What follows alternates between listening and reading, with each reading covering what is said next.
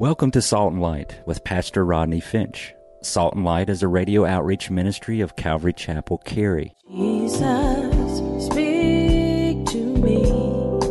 Open your word and reveal your heart to me. Salt and Light is a series of verse by verse studies through the Bible, focusing on its practical application to our everyday lives. Salt and Light is recorded live at Calvary Chapel, Cary in Apex, North Carolina.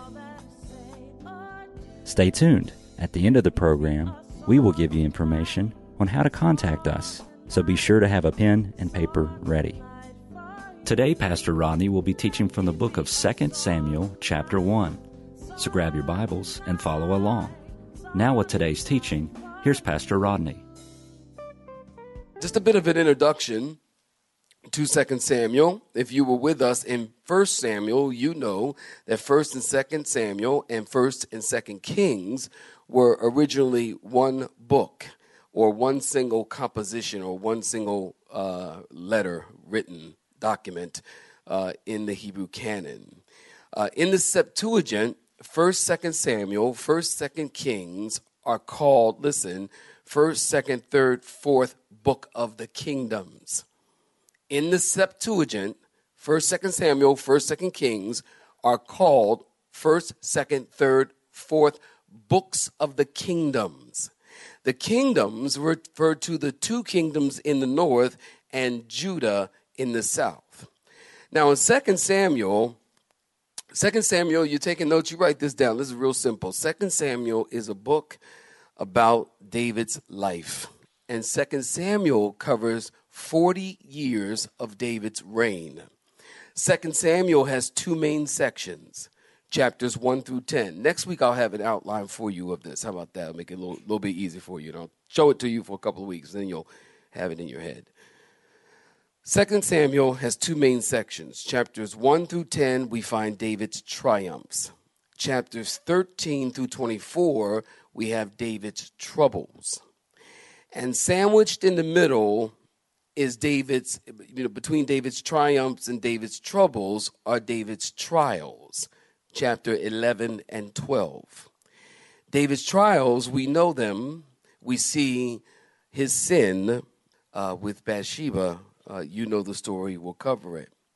So, chapters 11 and 12 are right in the middle of the 40 year reign and really a really sad part of David's life. Now let's back up just a little bit so we can move forward properly. If you were with us in 1 Samuel, chapter 27, just turn with me. Go go with me. I want you to peruse a couple chapters with me, okay? And it's important that you get this so we can come forward and you know where we are.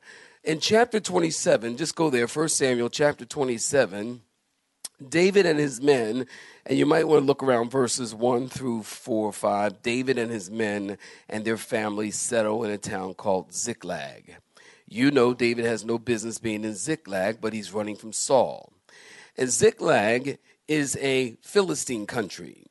While in Ziklag, David becomes a right hand man to the king of the Philistines. Anybody know his name? Anybody know the name of the king of the Philistines? Achish. Yeah, y'all awake? Did y'all hear? I asked you one time. King Achish, yes? All right. Now, one day, King Achish, listen, said to David that we're going to fight, and we're going to go fight against Israel. Well, look at chapter 29, verse 1. The Philistine armies are gathered at Aphek.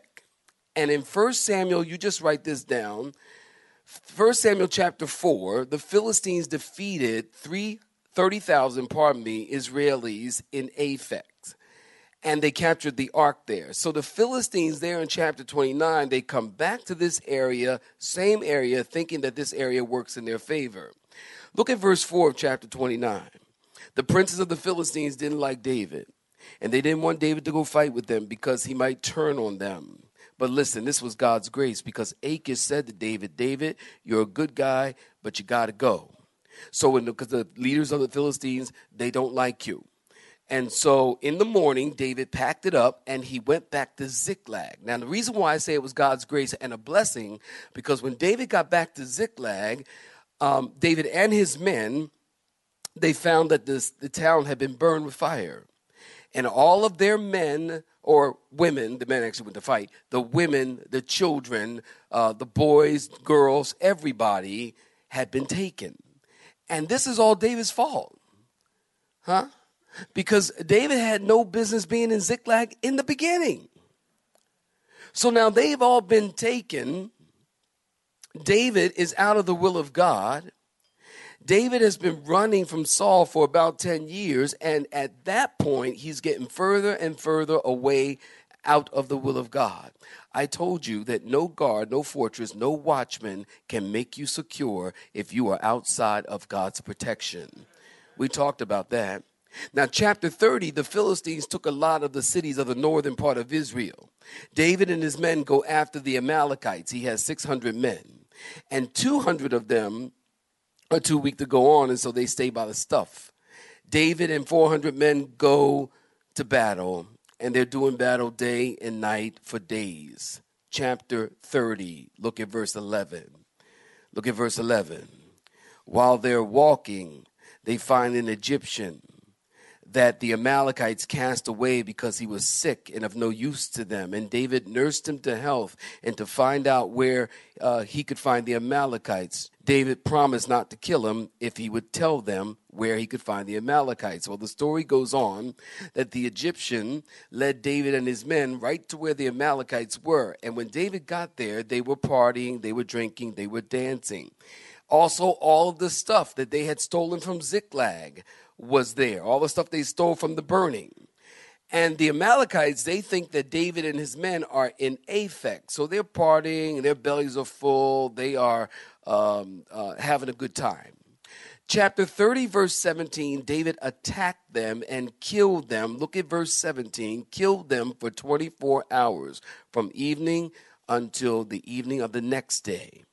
David killed everyone except for 400 men who escaped on camels. David rescued their wives, their kids, their sons, their daughters. Everybody is fine. David got back all the stuff. So David came back and gave part of the spoils to the 200 men who stayed at Bezor because they were too tired to go on, as I mentioned. Look at verse 26 of chapter 30. He also gave some of the bounty to the elders of the southern uh, uh, uh, uh in southern Judah, because at one time the Amalekites attacked them and took their stuff. So David gives them back the things that have been taken away from them. And I like that because David gives spoils to those who were spoiled by the Amalekites. I like that. At this point, I get the feeling that David is coming into his own. David is turning into a diplomat and a real king. David is going to become the greatest king, watch this, the greatest king besides Jesus that has ever lived. David is becoming a picture of the King of Kings as Jesus, you know, died on the cross and he gave gifts unto men, or he gave us spoils. So David becomes a picture or a type of Christ. Well, chapter 31 of 1 Samuel is a sad ending to the book of Samuel and a sad ending to the life of Saul. Saul had natural abilities. Saul's story is of a man with God given abilities, and yet his life was wasted and he never achieved his full potential. Why? Because he failed to submit to the will of God. Can I tell you something? You will not fulfill your full potential if you don't submit to the will of God. It's not possible. You'll never get there. You'll always feel frustrated. You'll always feel like I, can't get where I want to be or or do the things spiritually I want to do because you got to submit to God's will. This thing called Christianity is about humbling yourself. Are y'all listening? It's about humbling yourself and submitting yourself to God's will.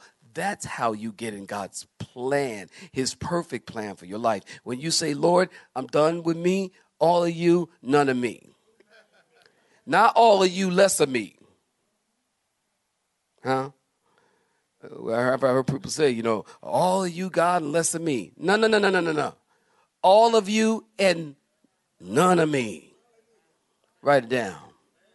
None of me. Then you get into the will of God. So David, so Saul could never really achieve his full potential. So the Philistines in chapter 31 fought Israel and whooped them, and many were killed on Mount Gilboa, which was Israeli headquarters. Now you know the story. Saul and his sons were killed on Mount Gilboa as well. Chapter 31, Saul fell on the sword and killed himself. Now here, saints, I need you to listen. Chapter 31 Saul fell on the sword and killed himself. The Bible tells us the Philistines took Saul and his sons and hung their bodies on the wall of Beth Shan. Now, if you've traveled to Israel with us, you know this is one of the cities that we stop and we view the ruins there. It's in this location that today there are ruins of the foundation of this and the walls and even some of the, the amphitheaters and the outdoor theaters um, in Beit She'an.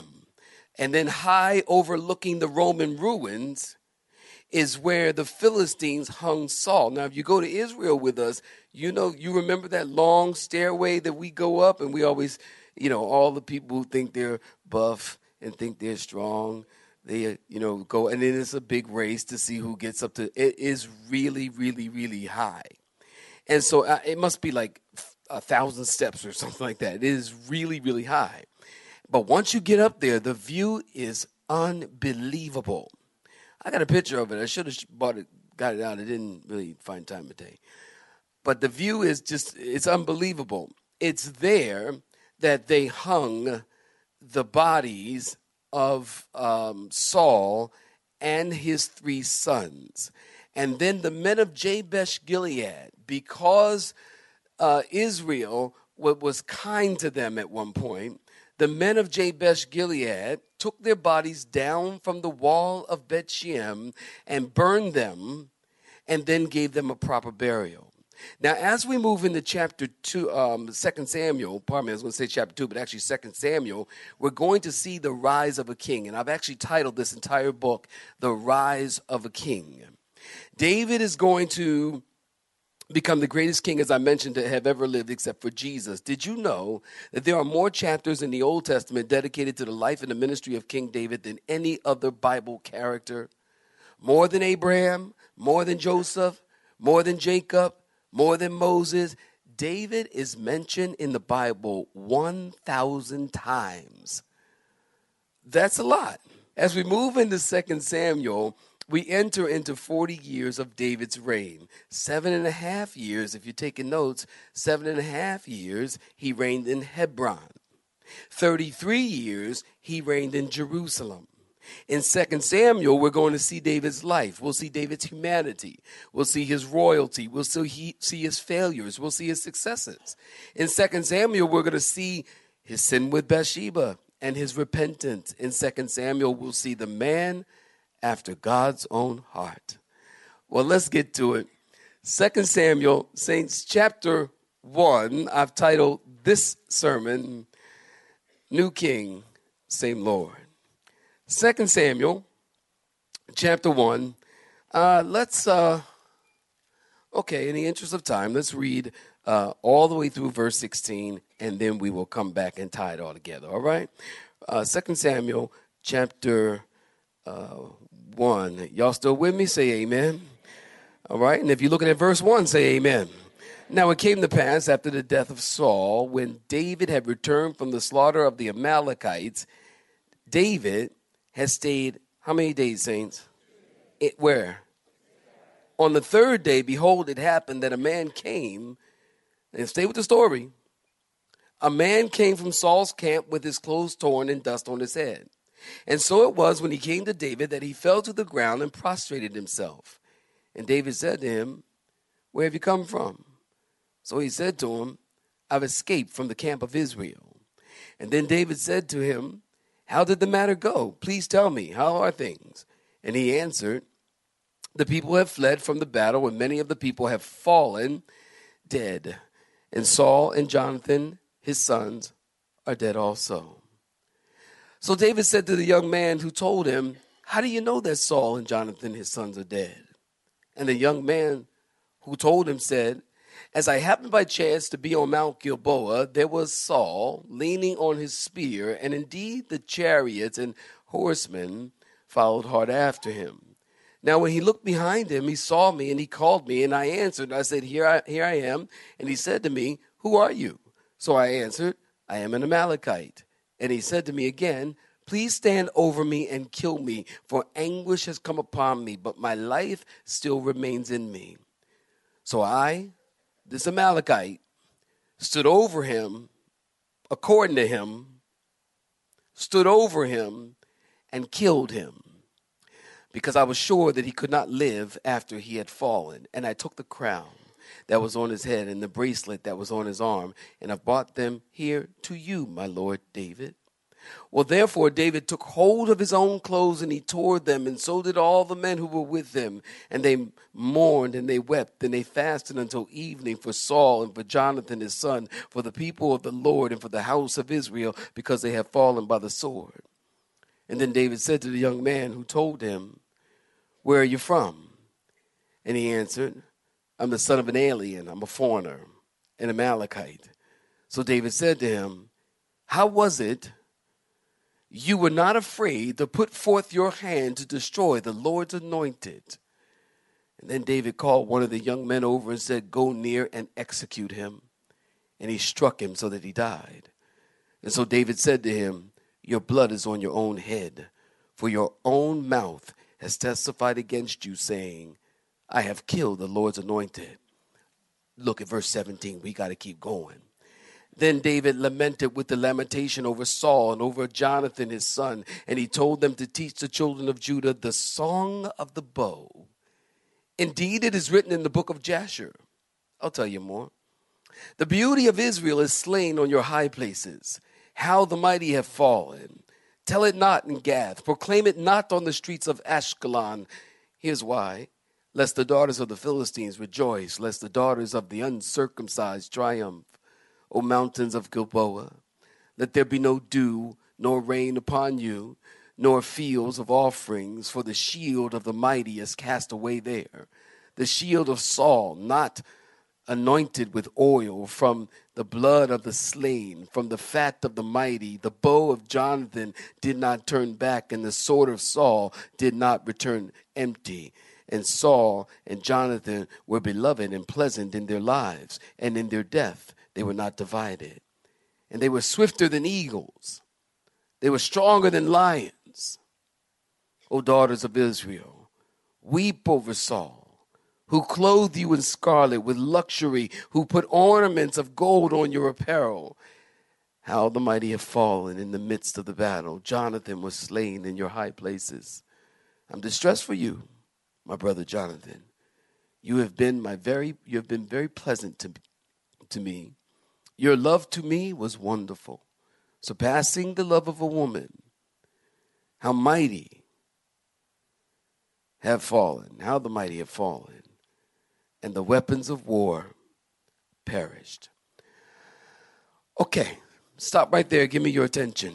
Again, Saul and his sons have been killed in the battle against the Philistines on Mount Gilboa. Now, listen, this was a sad and tragic end to the story of a man because Saul came to the throne a humble man and he left the throne a hardened man. He came to the throne a humble man and left the throne a bitter man. Verse 1 tells us after the death of Saul, David went back to Ziklag for two days. Now, listen, at this point, David's heart is right with the Lord. Verse 2 tells us on day three, a man came from Gilboa. Now, this is about 100 miles. So, this guy is hoofing it. He is making about 30 miles a day. He comes to David in Ziklag. Notice the Bible tells us, look at verse 2 again, his clothes are torn and dust is on his head. Now listen, when the man walks up to David with his clothes torn and dust on his head, David knows exactly it's bad news.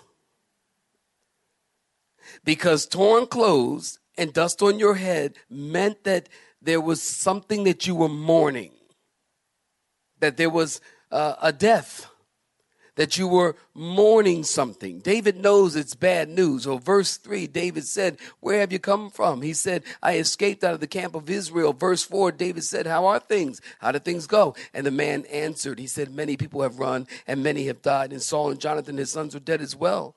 And when the man said that, that probably felt like a bomb dropped on David. Are y'all hearing me? Felt like a bomb dropped. Saul and Jonathan are dead as well. That felt like, ah. Have you ever received, like out of nowhere, unexpectedly, bad news? Like somebody died and you don't know. This morning, I'm up, I'm at work at 5 a.m. Y'all know I get up early. I send y'all people emails at 5 to 3 o'clock in the morning. Some of y'all got emails from me at that time. Of course, you wasn't awake to receive them, but you, you got it. I get up early. I like to get up early. I just do. I like to get up early. I like to come in. I like for it to be quiet. I think I can hear from God. I can hear from God before 9. After 9, I can't hear a thing. It's like I just, I just can, I honestly can. I just love to come in early, and I love to get early. I got here early this morning, and I'm reading this text, and I call Miss Elvira. Now it's like 5:15, 5:20. I call Miss Elvira, who also gets up very early, and I asked her, "Was it okay to share this story with you?" It was probably about I don't know 3 a.m um, Miss Elvira was about 26 years old. Am I right, honey? You were 26 years old. And it's about 3 a.m. in the morning. Her and her first husband, I am Miss Elvira's second husband. Her first husband and she were preparing to move to Oakland, California. About 3 a.m. in the morning, she receives a knock on the door. And when she opens the door, the sheriff's department is standing there. That's a bomb. That's a bomb.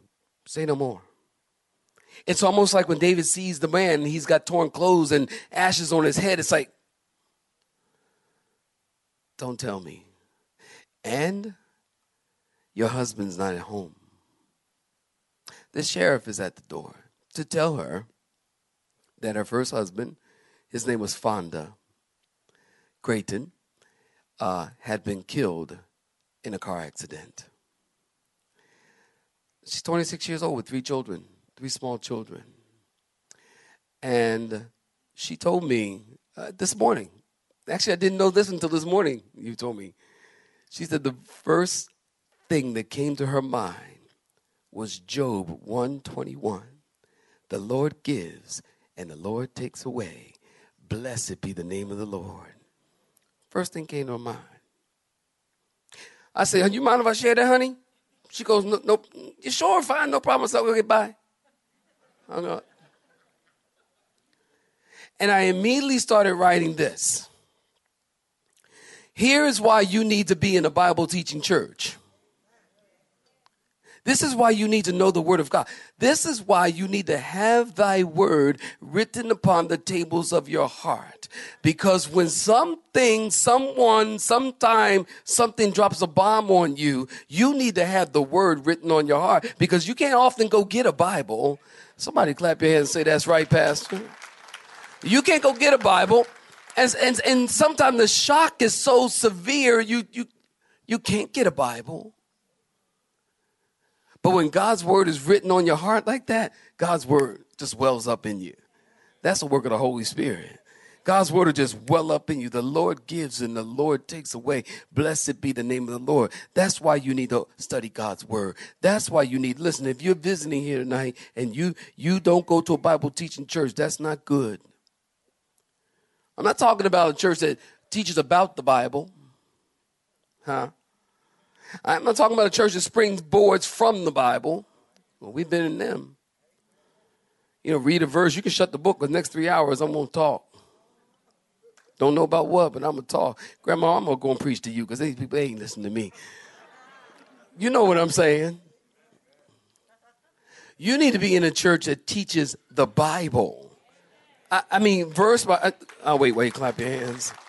You know, I, have I've talked to many pastors and I've told them and encouraged them that, you know, you don't have to do it like, don't get me wrong, you don't need to do it like I do it. I don't have the corner on teaching the Bible. I don't have, the, I'm not like, I don't have the corner on how it goes.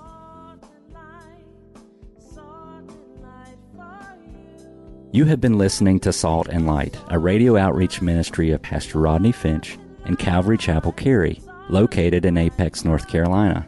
Join Pastor Rodney Monday through Friday at this same time. For information regarding service times, you can contact us at 1 800 293 0923. That's 1 800 293 0923 you may listen to today's broadcast in its entirety by visiting the Media Library on our website at cccary.org.